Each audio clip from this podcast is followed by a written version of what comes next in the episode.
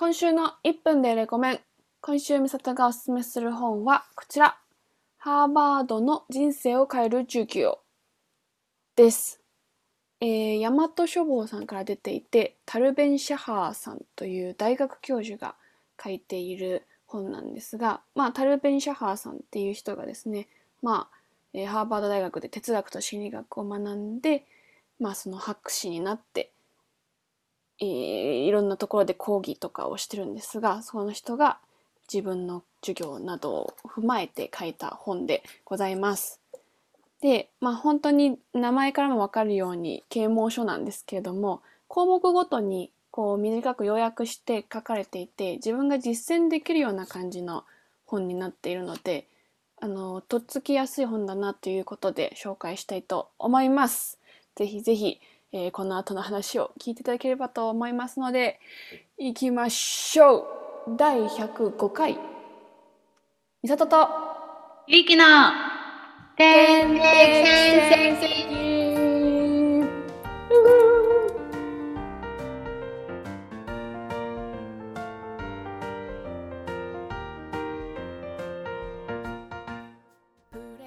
えー、アクセサリーはシルバーよりゴールド系の色の方が好き。職業をテーマに曲を作っているジョブシンガーの美里です。はい、アクセサリーは同じくゴールド系の方が好きなんですが、あのカラー診断したらブルベ冬って言われたんで、多分シルバーの方がお肌的には合うらしい。えー、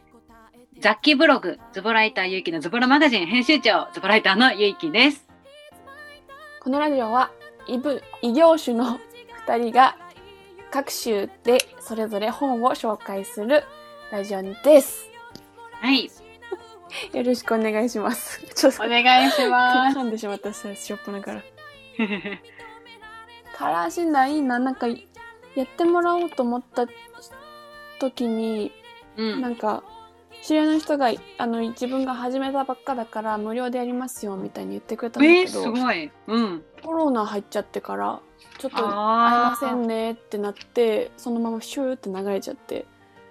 なくなってしまった。はい。それでは本紹介の前にいつも通り曲を流したいと思います。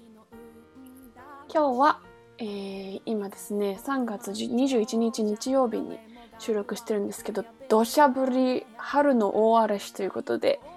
うん、私の中で唯一雨の曲、天気雨を流したいと思います。うん、このラジオのエンディングにも使われてる。そうですな、そうですな。ちょっとあの曲調としてはポップな感じなんですけど、ちょっとあまりにも今日の雨がひどいので、えー、ちょっと季節に合うような形で天気雨を流したいと思います。それでは聴いてください。みさとで天気雨。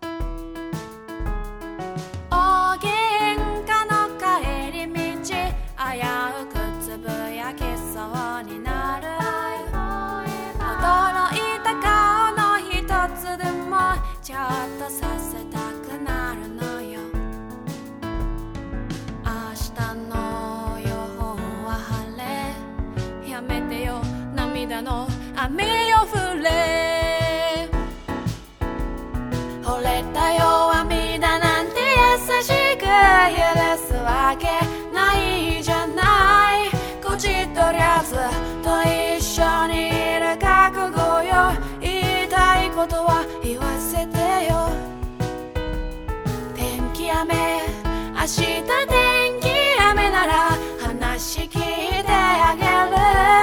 天の弱な私によく似てる。許すかは天気次第。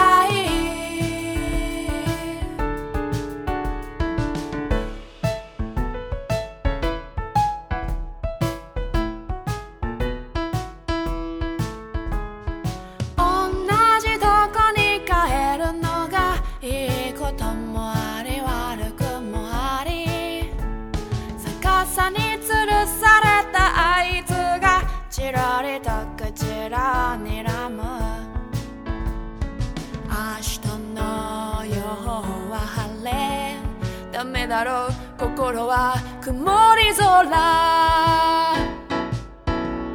惚れた弱みだなんて優しく許すわけないよなそれでもずっと一緒にいる覚悟さ言いたいことは言わせてよ天気雨明日天気雨なら話聞いておくれ天の邪悪な自分によく似てる謝るのはいつも僕だよ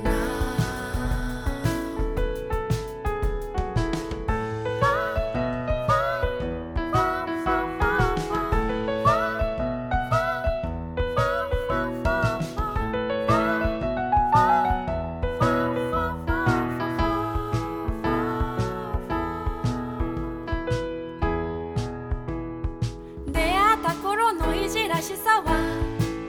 とうになくなってしまっているけどそれは僕の特権なんだとわ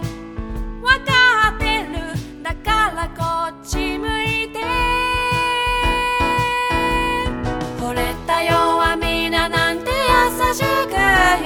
すわけないじゃないこちとりゃずっと一緒にいる覚悟よことは言わせてよ天気雨明日天気雨なら話聞いてあげる天の邪悪な私によく似てる許すかは天気次第惚れた私があなたから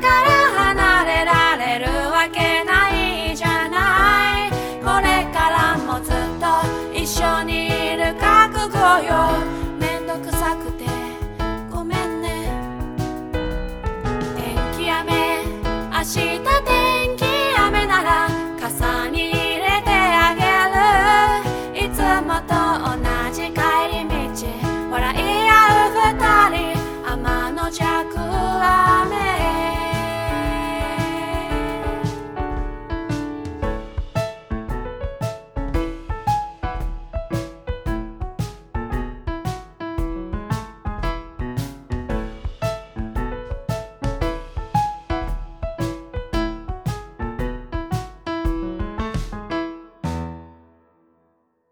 お聞きいただいたのはみそとで天気雨でした。イエイ。イエイ。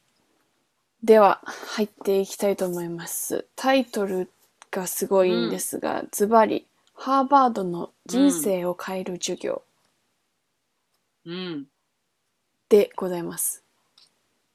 これが世界最高学府の学生たちを最も熱狂させた授業というふうに帯で書いてありますけどすごい煽る ね, ね煽りまくりだねすごいすごいいち学期あたり約せんよんひゃく名の学生が殺到したような授業を行ったこのタルベン・シャハーさんが、まあ、書籍を書いてくださったんですけれども、うん、あの冒頭のレコメンでも言った通りですね全ごじゅうにの項目に分かれていてその項目ごとに、うんまあ、それぞれ、えー、人生をこういう風に考えたらとかいう感じであのアドバイスみたいなチップスみたいな感じで書いてあるんですけど、うん、これを実践していきましょうっていう本なんだよね、うん、なんかリフラクションっていうらしくてその理論を自分に反映してじえー、実際に行動してみましょうっていうところまで落とし込んで初めて役に立つみたいな本っていう風に初めの初めにって書いてあってなるほどなので私まだ全然実践してないんだけど、まあ、これを実践したらきっとまあ考え方だったりとかその日々の過ごし方とかが変わっていくのであろう本でございます、えー、例えばどんなん全然まだ想像つかない例えばね、ほんとすごい、うん、今までそれこそここでいろんな啓蒙書が紹介されてきたけど、このラジオでも、うんうんうん、ほんとこれをシンプルにしたような話、感謝するとか、に項目目が習慣化するとか、うん、さんこめ運動をするとか、本当にシンプルで、だんだんこうちょっとこうが進んでいくと最高の瞬間をつかむとか、うん、解釈を変えるとか、そういうこうタイトルでいろいろ書いてあるんだけど、うん、でも全部なんかねつながってて、うん、まあ本当に物事いろいろシンプルに考えましょうっていう考え方だったりとか、そのなんか負の感情とかも一旦認めて、うん、こうひそれを否定しちゃうことでどんどんまた倍、その負の感情が倍増しちゃうから、うん、そういう感情は一回認めて、もうみんな人間、うん、起こりうることだから、うん、それをどう変化させるかだからみたいなこともこう、こう書いてあるのね、項目で。それついこの間見たメンタリスト ダイゴ の授業授業じゃない動画で全く同じこと言ってたわ。 な, なんならそれを元にして言ってたのかもしれない。ああ、そうだね。 ダイゴ ってそうだよね。いつもそうそう論文を元に言ってるから。確かにそうかもしれない。え、それはなんかこう心理学的にこうだからとかいつも書いてあるの？あ、そうそうそう。あ、うん、そういうよりかは、うん、なんかね、うーんと自分を愛す、あ、心理学的にこうだからとかも書いてあるか。なんか実験とかも書いてあるし、あのほ他の偉人の人の言葉とかをこう引用して、こういう人がこう言っていて、この考え方はこういうことに基づいててみたいなことで書いてあって、でその項の最後の方に、うん、ではレッツトライみたいな感じでうんうん、うん、やってみましょうみたいな感じで、うん、いつもねこう自分でノートに書かせるようなワークが載ってるの。へー。例えば、例えば、うん、あ、そうそう、例えば自分、それこそ自分に優しくするっていう項目があるんだけど、うん、えっとね、自分を愛する方法を知るっていうアクションが書いてあって、うんうん、えっと自分をあと ごパーセント 愛したら私は点点点点で空欄っていうのがあって、自尊心を高し、うん、高めるためには点点点点空欄。で自分に対してあと ごパーセント 優しくするためには点点点点空欄みたいな感じで、なんか ごパーセント ってよく書いてあるんだけど、この本、まあ、多分それはいろいろ理由があるんだろうけど、本当に多分ちょっとでいいよってことなんだろうね、きっと。考えさせるな。そうそうそう、ね、で思いつくままにもう埋めてみましょうとかいうパターンもあれば、ろっこ以上絶対出しましょうとかいうパターンとかもあって、あ、その項目を自分で書いてみましょうみたいなのがよくこのワークとして載ってる、うん、いやーわかる。なんかさ、結局さ、頭の中でいろいろ考えてもそれをこう、うん、アウトプットしないとなんか自分のものにならないんだよね。そうだね、確かに。だからなんか初め、なるほどね、実践して初めて意味がありますってすごい初めにめちゃくちゃ書いてあって、うんうんうん、だからこう文字でさ、うん、十分こうすごい明確に書いてあるから、あ、そうか、そうやって思えばいいのか、そうだよなとか思うんだけど、やっぱりスッて忘れちゃうね、うん、やらないと。うんうん。いや、実践するっていうのがなんかこうか体を動かす系のことかと思ったんだけど、うんうんうんうん、そうじゃなくてこう書き出すっていう。それもあるんだと思って。なるほどね。結構それが多いかも。全てをシンプルにするとかだったら、うんうん、これ多分結城が前言ってたなって思ったんだけど、うん、自分の使い方、時間の使い方を書き出すみたいな。うんうん、で、まあ、過去いち、にしゅうかんのでいいから、こうこの日は何してたか、この時間何してたかっていうのをこう、えー、日ごとにつけていきましょう。で、その何に自分が時間を割いているのかをまず可視化しましょうみたいなことを結城言ってたじゃん。うんうん。そういうのとかも書いてあったりとかして、あ、知ってる知ってるみたいな。聞いた聞いた。多分大体がさ、私さ、メンタリスト ダイゴ からの教えでさ、でメンタリスト ダイゴ はハーバードとかからの教えだからさ、その上流上流を取りさはこう読んでるんだわ。確かに戻っあの遡ってんだね。うんうんうん。でも絶対やっぱその一次文献に当たるっていいことだから。そうだね、確かに。なんか、ね、そういうなんかこう、まあ、読, 読んだは読んだんだけど、その時はって思うけど、うん、やっぱ実践してないからその、うん、いつかかん続けてみましょうみたいなとこもあるのよ、うん、このことを日記に例えば今日笑顔になったことを何個書き出すのをいつかかん続けてみましょうみたいなワークとかもあって、うんうん、なんかあこれちょっと全部バーって読んだけどもう一回多分戻って実践するためにもう一回読み直すみたいなのを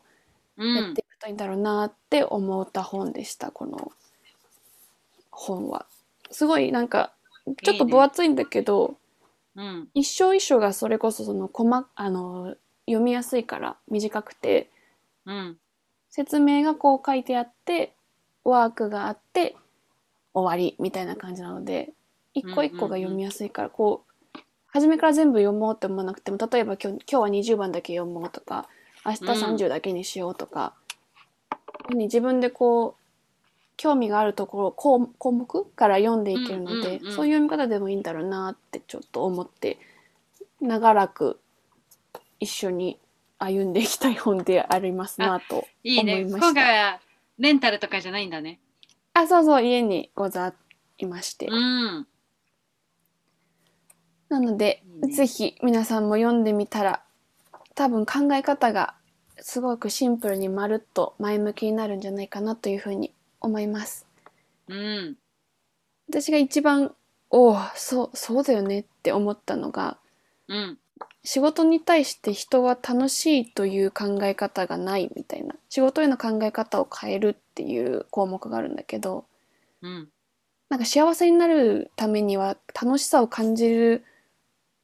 た楽しさを感じてないと幸せじゃないみたいに思ってる人がすごく多いみたいな、うんうん、なんかそれ人生の中で楽しいことを感じる以前にいろんな感情があるのに、うん、楽しくないと幸せじゃないイコールそこをイコールにしちゃってる人が多いみたいな感じで書かれてて、うん、なんか確かになんか楽しいだけじゃないし仕事を楽しいって思えてるっていうこと自体もすごい嬉しいことなのになんか仕事イコールなんか労働みたいに考えちゃってる人が周りに多いなと思って、まあ、自分もしっかりだけど仕事が楽しくあってもいいはずなのにちょっと考え方がなんか負の方に行き始めてたなとか思ってあ仕事は楽しいと思おうみたいなことが書いてあるの？そうあれ私さっきなんて言ったわかんない楽しいこと楽しいのはおかしいって言ってないよね。仕事は楽しいのはおかしいって言ってないよね。わかんないちょっと巻き戻してよ聞かないとわかんないけど仕事に対しての考え方が労働、うん、労働をキャリア転職ってこう分けてる考えるとしたら労働は、まあ、それこそ仕事は苦しいものとかやんなきゃいけないしなければならないものって考えてる人でキャリアで考えてる人は仕事は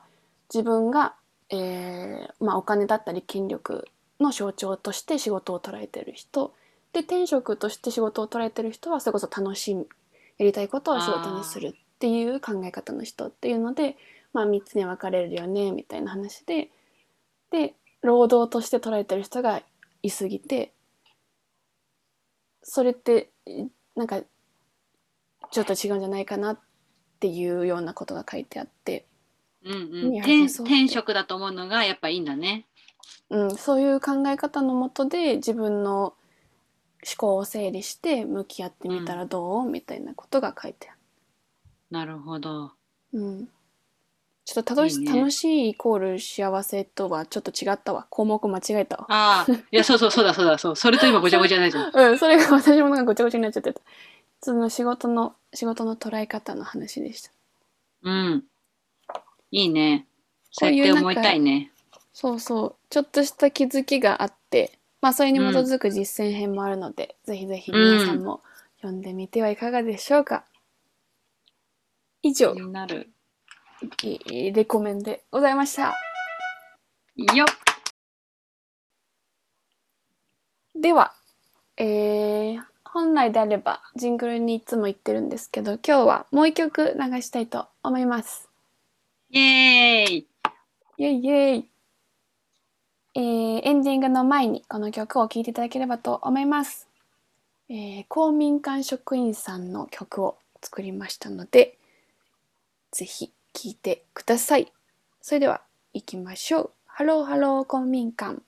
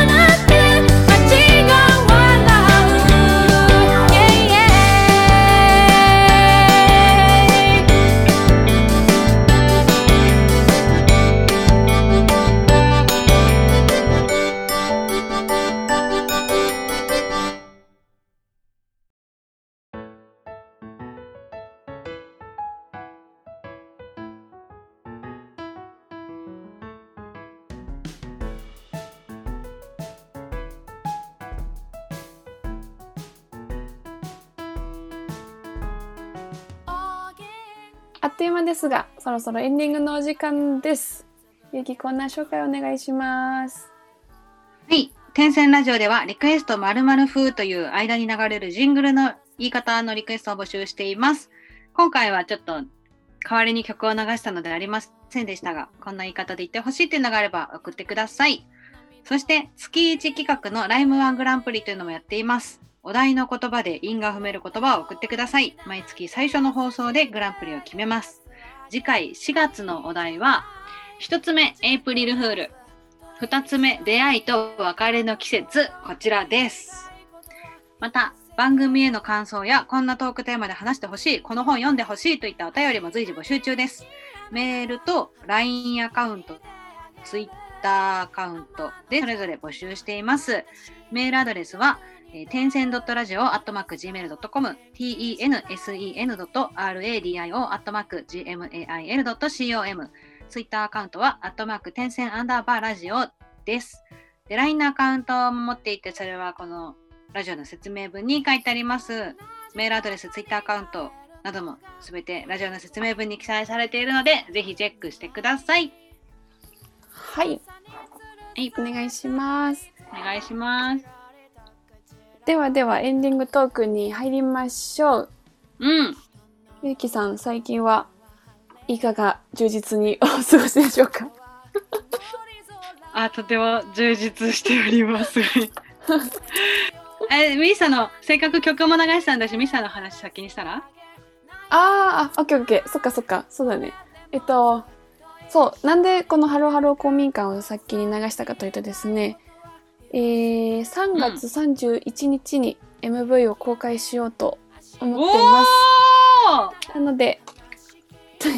まださ、できてないんだけど、もう追い込もうと思って。うえ、すごい！ってことは結構こう集まってきてるんですね。はい、集まりまして、本当ありがたいことに、あのー、振り返ればね、スイッチオフという オーエル さんの曲を作った時に、うん、まあ、うん、今と全然、あのー、お願いの仕方とかも違ったし、本当に自分のツイッター、インスタとかで応募しますぐらいの感じでやっちゃったってのもあるはあるにせよ、その時、うん、全然集まらなかったのよ、動画が。うーん。けど今回、あの、まあ、だって順番に説明して、スイッチオフってその オーエル さんの曲の時は何をしたんだっけ？うん、あ、エムブイ で、あのー、オーエル さんの足元をこう会社に向かう道とかでもいいので、こう足元とか顔を映さない映像を送ってほしいっていう募集をかけたの。うんうんうん。それを私が編集して エムブイ にしようと思って。うん。で、その時は、まあ、えー、エスエヌエス だけではなかなか集まらなくて、自分の知り合いだったりとか、まあ、あの、送ってくれた人とか含めて作り上げたみたいな感じだったんだけど、まあ、今回も、えー、公民館さんの曲を作るにあたって、いろんな人にお願いする結果にはなったんだけど、いろんな人が本当に全国津々浦々から、うん、あの動画を送ってくれて、あのー、もう見てるだけでニヤニヤしちゃ、しちゃって。わー、いいね。あの、公民館さんにミッサが直接メールとかして、そうそうそう、こういうダンス動画を送ってくださいってお願いしたんだよね。そうそう。そうなんでございます。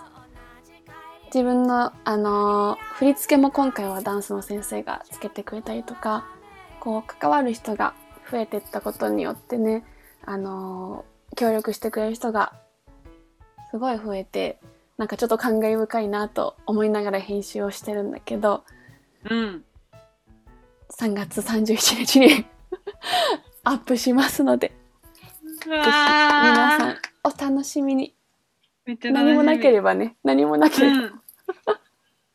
あ、もう一旦今あるものでやっていくんだ。うんうん、そう、もうね、じゃあもう動画は集まりきってるんだ。あ、そうそう、締め切りはもうさんがつ上旬に締め切りをやってて、そう、そっからもう私の編集技術のあ、インプットの日々だよね。すごい。いや、動画編集すごい、本当に。本当に大変。これ本当すごいなって思った、動画編集する人。まあ、もうましてや エムブイ 作る人とか、うん、映画作る人とか。いや、すごいよ、ミッサが。ミッサがすごいよ、本当に。いや、もう、目、しょぼしょぼや。なので、あのー、今回協力してくれた人々のね、あのー、素敵なダンスも見れるので、うん、ぜひぜひ、えー、お楽しみにというお話でございました。うわー、え、今まさに作ってるのね。作っとる。うわー、楽しみ、頑張ってー。作ってる。頑張る。いやー、だってさ、この曲を作ったのがいつ？えーっとね、あ、えーっとね、もう去年？ん？そうでしょう。去年だ。いちねんは経たない？そあ、それぐらいか、えーね、でもそ。いちねんはまだ経ってないとは思う。けど、でもなんかつ、その、月刊公民館チャンネルっていう YouTube の、うん、あの、ま、あの、エンディングテーマとして作ったんだけど、最初は。うんうん。その話が来てたのはもうなんかほんといちねん経ってるかもしれない。ねえ。それがこうやって曲がまずできて、その後こう全国の人たちに協力してもらおうってこうアイディアが出て、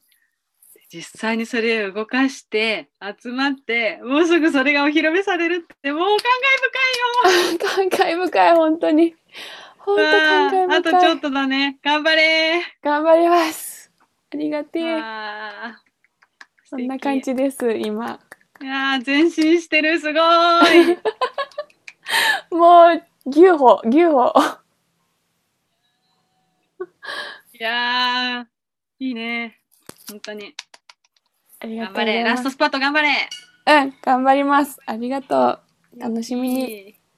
うん、ゆうきさんはいかがですか？はい、私はですね、ちょっとなん、なんて言ったらいいんだろう。あの、前回コーチングの話をしたの。コーチングでこういうお話を聞きましたと。うんうん、で、それとはまた別で、これはコーチングでも何でもないんだけど、朝渋で知り合った友達と話してたら、その話し相手の方が、すごい人を、まあ、その人自身が結構こうロジカルシンキングをする人、なんて言うんだろう、ロジカルシンキングっていうのかな、うんうん、ちゃんとこう自分の中でこう考えられる人でっていうのは、うん、わかる。なんか話す順序とかすごい綺麗な方とか、自分の判断軸ちゃんと持ってるとか、自分が今なぜこれをやっているのかとかをちゃんと説明できる人みたいな。あー、すごいね。私逆にそれ超苦手なところで。私も苦手。そうで、なんか会った時からあの結構掘り下げ、人のことこう掘りたいタイプだよって言われてて、私あのパッカーンな人だから別にいいけど、うん、ちょっとクソ野郎すぎて嫌いにならないでねみたいな話をしながらしてたんだけど、うんうん、で案の定こう私のクソエピソードをめっちゃ飛び交ってドン引きさせるみたいなことがあったんだけどすごいね。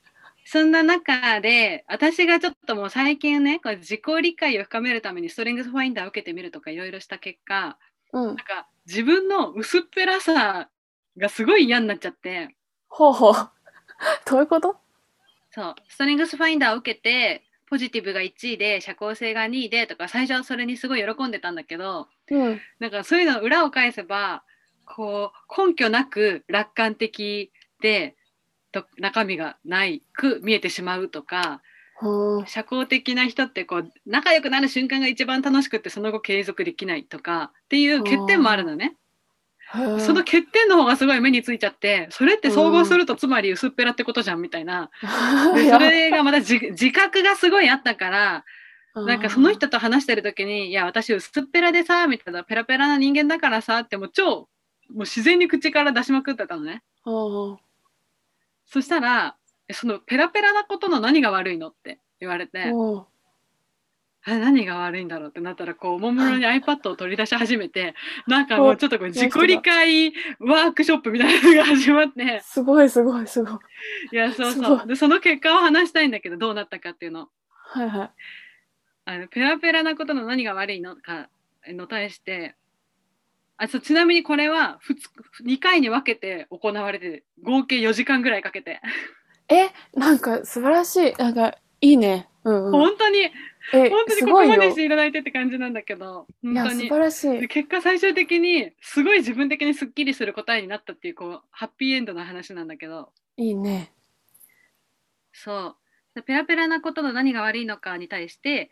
深く考えずに発言したり決断したりする、熱しやすく冷めやすいって飽き性なところがあったりするっていうのが、まあ、ペラペラってそういうことですと。さあそれの何が悪いのって言われて、もう人に迷惑かけちゃうし、あとはこうコツコツ続けたりできないから自信が持てないっていう、それによってコンプレックスを抱いてるし、それでこうどうせダメだって自暴自棄になっちゃってるって言って、うん、あ、じゃあペラペラで悪いっていうか、ペラペラなことで今自分で困ってるんだねって言われて、うんうん、困りたくない、こんな自分を変えたいと思ってるんだねと、うんうん、そうだねって、じゃあ現状はペラペラなことで具体的にどういうふうに困ってるのって言われて、うん、まあ、例えば人に迷惑をかけるとか、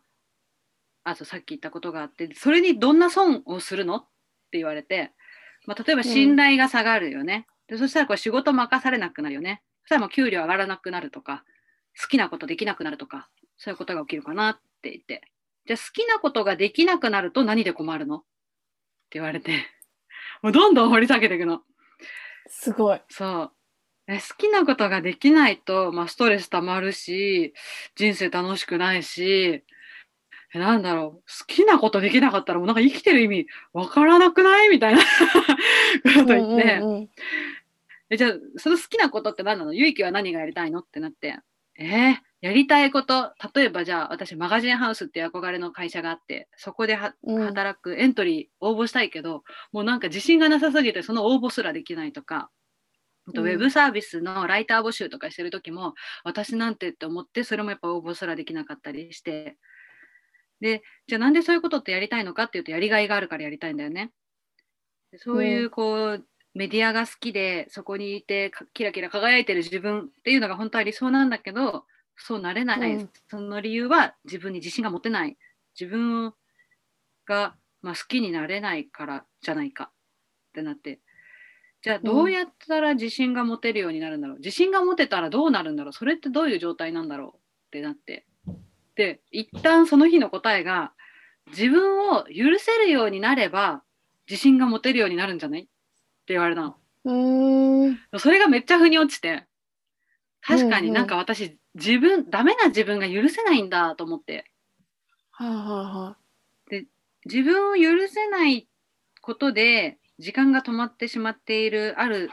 時からなんか私の中で時間が止まっちゃってて、そこからこう全身成長できてないじゃないって言われて、確かに、うん、そ, そんな気がすると思って、わかんない、私めちゃめちゃこう影響を受けやすいから全部鵜呑みにして確かにそうだわってなってるだけかもしれないけどいやでもなんかすごい納得して、うんうん、わそれだってなって、うんうん、そうそう。で、じゃあどうやったら自分を許せるのかっていうのが、うん、一旦こう宿題になったんだけどうんうん、うん、そうで、あの、ね、そうそう、そうやってこう掘り下げていくんだって、まずやり方も知らなかったしさ、うん、自分じゃ一人でできないなって思ったりして、うん、確かに。そうそう。で、まあ、これは練習が必要かなと思うんだけど、数やっていくうちにだんだん身につくものなのかなとも思うんだけど、うん、でそうそう、自分で一旦一人で許すとはとかいろいろ考えたんだけど、まあ頭でこうぼやっと考えるだけでちゃんと そう、それこそアウトプットができてなくって、で、うんうん、今日その続きをしたんだけどうん、うん、まさにそうで、今日ね、じゃあゆいきはどうしたら自分を許せるのかってなって、でそもそも許すとは何かってなった時に、あのーさっきのそのある時からゆいきはこう時間が止まっちゃってる、成長してないんじゃないかみたいな話があったから、じゃあその許すとは物事を前に進められるかどうかなんじゃないかってなって、あ、なるほど。そうで、じゃあいつからゆいきは自分を許せていないのか、時が止まっちゃっているのかってなった時に、私的には小学生、うん、中学生の時は割と無敵感、ミサと出会った時とかはなんかあんまりその自分なんてって、うん、まああったはあっただろうけど今ほどじゃなかったというか、うんうんうんうん、割と全能感に満ちてた記憶があるのよ私はすごいみたいなうん、うん、そうで、多分高校に入ってそれまで何もしなくてもはちじゅってんきゅうじゅってん取れてたのがだんだん取れなく、うん、だんだんどころかもうさんてんとか取った時もあったし、もうどんどん進学校進んで勉強ついていけなくなっちゃって、うんうん、っていう、多分なんか人生で初の挫折的なことを味わい、うん、でその時になんかその親、うちの親厳しいんだけど、親に親の家庭、家的にも勉強ができないイコール悪だったんだよね。勉強はができないのは良くないことみたいな、うんうん、だからなんかやるべきことやらずにサボったりしたら罪悪感感じたりとか、なんかそういう高校に入って親の理想とする自分からどんどんかけ離れてるっていうのが、なんかそれが原因なのかなと思ったりとか、うん、なんかいろいろ思ったんだけど、なんか、うん、いや親がでも親なのかな、親がみたいなめちゃめちゃ言ってたら、あの、うん、こんなこと言ったら不快な思いするかもしれないけど、あの正直もうすぐさんじゅうになる人からこんなに親って言葉出てくると思わなかったって言われてそれこそ本当に高校生と話してるみたいみたいなこと言われて、いやそうなんだよねみたいな、やっぱそう、やっぱその時から私止まってんのかなみたいな、でなんかそうやって、ね、そう親のせいに し, してるのもなんかおかしな話っていうのも分かってるけど、じゃあ何なのかもよく分かんないし、うんうん、その親がゆいきに期待依存してるのもあるだろうけど、ゆいきも親に依存してるんだろうねって言って、いやそうなんだよねって言って、うんうん、そうそう。で、じゃあなんでそこまで親にとらわれているのかってなった時に、多分、うん、重要な決断を常に他人、まあ特に親に任せてきてしまったんじゃないかと。確かに。なるほど。確かにと思って。だからその重要な決断っていうのを自分で常に自分でするようになればいいんじゃない？うん、そこのとらわれるのから放たれるんじゃないってなって。そう、ほうほう。じゃあどうすれば自分で決断するようになるんだろうってなった時に、うん、あのー、一応例えば私去年転職したりとか、その時は、うん、なんか一応自分で決めたは決めたんだよね。うん、でもそれってなんか納得せずに物事を流してただけだったんじゃないみたいな話にもなったりして、そう去年、うんうん、そうミサにもすごい相談したりしたけど、いろいろ受ければいいのに、いやもう分からん、とりあえずここ入るって言って入ったんだよね。うんうんうん、そうそう、だからそれって流れて流されてただけなんじゃないみたいな、あれそうそうだったのかなってなって、うーん、でそもそもじゃあ決断するって何ってなって、うん、責任を持って決めることかなと、はいはいはい、じゃあどうやったら責任を持って決められるのかって言ったらっていう話になってくるんだけど、すごいね、その、はい、そうそうそう本当に。でその去年の転職の話で言うと、うん、ミス覚えてるか分かんないけど、その私は結局さ、もうなんかうーん分かんないけどもうとりあえず入るみたいな、本当に、うんうんうん、もうなんか自信が本当にもう全然なかったっていうのもあるし、まああと要するに面倒くさかったっていうのもあるし、そう入るって言って入ったんだよね。でもなんか結構ちゃんと悩んでたような記憶もあるけどな。いやそうそうそう。悩んだ結果もういっこしか受けてないけどそこに入るって決めたんだよね。でその責任は自分で取るとも思ったし、うんうん、後悔してもしなくてもって思ってたから、うんうん、自分で決めたと思ったんだけど、まあでも、うん、なんていうか人から見ればさ、他にもいっぱい選択肢があったかもしれないのに他見ずに決めたよねとも見えるわけじゃん。はいはいはい、で今いちねん経って結城またこの仕事を失うから次決めなきゃいけないんだけど、結局次もなんかいろいろ受けてみりゃいいのにめんどくさくっていやとりあえずこうパッと目に見えてる求人見てここに入ろうかなって、ここに入そのまま入れたらラ ッ, ラッキーやなと思ってて、結局いちねん経っても変わってないんだけど要するにもう今回は間違いなくめんどくさいのよ。なるほどなるほど。結局そうそう、だからどうやったら責任を持って決められるのかって聞かれた時に、もうなんかそういう自分を否定されてる気持ちになったから、えー、もうなんか決めかなみたいな、なんかもう必ずじゃあ私のマイルールとして A 案 B 案 C 案ってこうみっつ必ず用意、うん、少なくともみっつ用意するとか、うんうん、そうやって決めればいいのかなとかって言ってたら、いやでも、うん、例えばあの多い選択肢から決めるのが絶対いいかっていうとそうでもないみたいな話になって、例えば、うん、もうちゃんと自分の中に軸がある人であれば、うん、もう自分のもうパッと最初に目についたもので決めるっていうマイルールの人もきっといるだろうし、うん、そうだからそれでいいこともあると思う。でただ結城がダメなのダメというか結城があれなのは、それで決めたことをなんか自分で良くないことだと思ってること。あーなるほど。そうそう、だからちゃんと自分でこれでいいって思ってるんだったらいいのにみたいな話で、だから、うん、もうめんどくさいんだからあなたはとうん、うん、すごいまとめ方そうそう、選択を求められた時に最低条件を一つだけ決めておく、うん、これだけやればいいんじゃないって言われて、本当に一つだけ、うんうん、それで言うとそれで言うといちねんまえの私にとっての最低条件はもうとにかく出版業界に入ることだったんだよね、うん、何でもいいと。そうだね、うん、そうそう。で今私が探してる上でもう ま, まず当たり前のように出版業界で探してて、でその上でちょっとそのいちねんまえっていうかこのいちねんかんのがあるから次は正社員でって思ってるのうんうんそうそう、だからこうやってもう最低条件がこう最初は一つだけだったかもしれないけど、こう経験を重ねるごとにじゃあこの条件もプラスしてみようかなってこう、うん、条件が増えていくものじゃないと。なるほどね。そうそうそう、だからもうまず一つだけって一つだけ絶対譲れない条件を決めておくっていう、決断するときは絶対それをするっていう、それだけを決めて、でそういう、こう決断の経験がたまっていくと、そういう確定要素が増えていって、うん、こだわりの条件が増えていって、うん、でそうやってこう自分で決断するっていう、ちゃんと自分で決めたっていうのがたまっていけば自信がつくし、自分を好きになれるし、自分を許せるし、うん、そしたら結果的にペラペラでもなくなるんじゃないって言われて、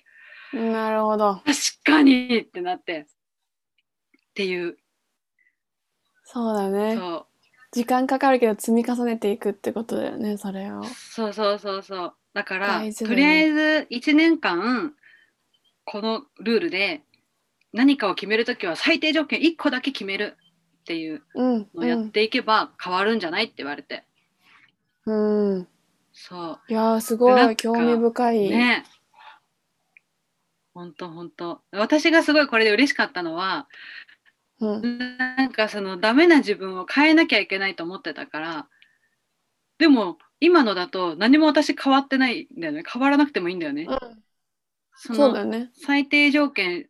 決めるとかも今までも無意識にやってたことで、うん、だそれをちゃんと意識して、うん、ちゃんとなんていうか言語化してというかやるだけだから、何も苦じゃないというか、うん、だから私変わらなくていいんだっていう、うん、それ変わらずにちょっと意識変えるだけでかん見方変えるというかだけで自信がついていくんだっていう喜びがすごくて、うんうん、確かにそうすごいシンプルだしね。そう一個これを決めるっていう、そうそうそうそう。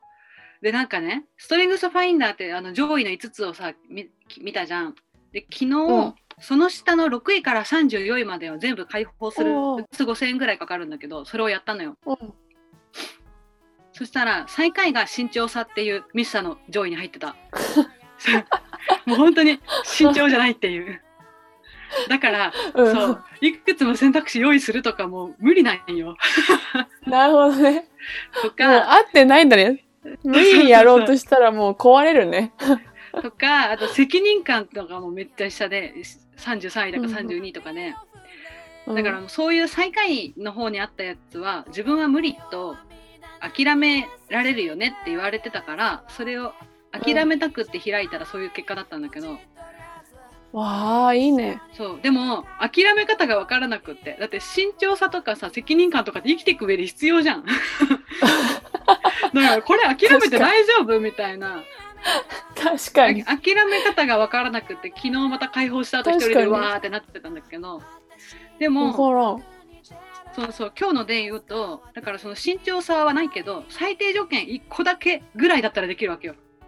はいはいはいはい。だからそういうもう超慎重にはなれないかもしれないけど、こうマイルールを決めて自分のできる範囲でやるっていうことならできる。だから、うんうん、あ諦めるってそういうことかってちょっと思ったりして。なるほどね、そうそうそう、確かにちょっと諦めるってネガティブなイメージがついてるけど、そう、そういうことじゃなくてプラスに転換するとそういうことだね。そうそうそうそう、もう何も考えずに生きていいってことじゃないんだと思って確かに確かに確かに変換してね、そうそうそう、そうそうそう、なるほどなと思って、そうっていうことがありました。だから、うん、ここまだすぐ一人ではできないかもしれないけど、こうやって自分でちゃんと毎回落とし込んで考えられれば本当にいいなって思って。うん、いやなんかすごいそもそも論だね。そもそもそもそもそもそもそうなんかなんでをさんかい繰り返すといいってよく言うけど、そのやり方も分かってなかったな、うん、うんうん、分かってない、こうやるんだっていう。なるほどね。そういやーすごいね、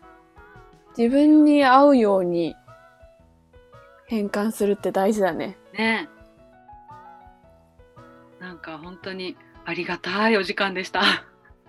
やー本当に素晴らしい。本当にこうか壁打ち相手というかね、一人じゃできないから、うん、こうやってくれる人がいるってだけで本当にありがたかった。ありがたいね。そんなお話でした。え、素晴らしい。そんなわけでふたりの最近の近況を話したところで、はい、終わりにしたいと思います。はい、ありがとうございました。今週もここまでお聞きいただきありがとうございました。ありがとうございます。いっしゅうかん頑張っていきましょう。ショー。あ、ショー。そう、それで言うとあの私にあの月曜公開ももう求めてないと思うけど、求めてないというかもう期待してないと思うけど。それもあのもう本当にこういう人間なんですというもう、もう求めてないよ月曜に公開しなきゃって一応毎回思って自分で苦しんでるから、それももうあの翌週までに公開されたらいいねっていう、もう寛容な目で見ていただければ本当にありがたいですはい、わかりました。ほんとすいません、こういう人間。こちらこそよろしく、それでお願いしますなんかさ、私さ、あ、まあいいや、これ終わってからでいいやそれでは、ここまでのお相手は職業の曲を作るジョブシンガーのみさととズボライターズボラマガジン編集長ズボライターゆいきでした。それでは皆さん、さよなら。バイバイ、ありがとうございました。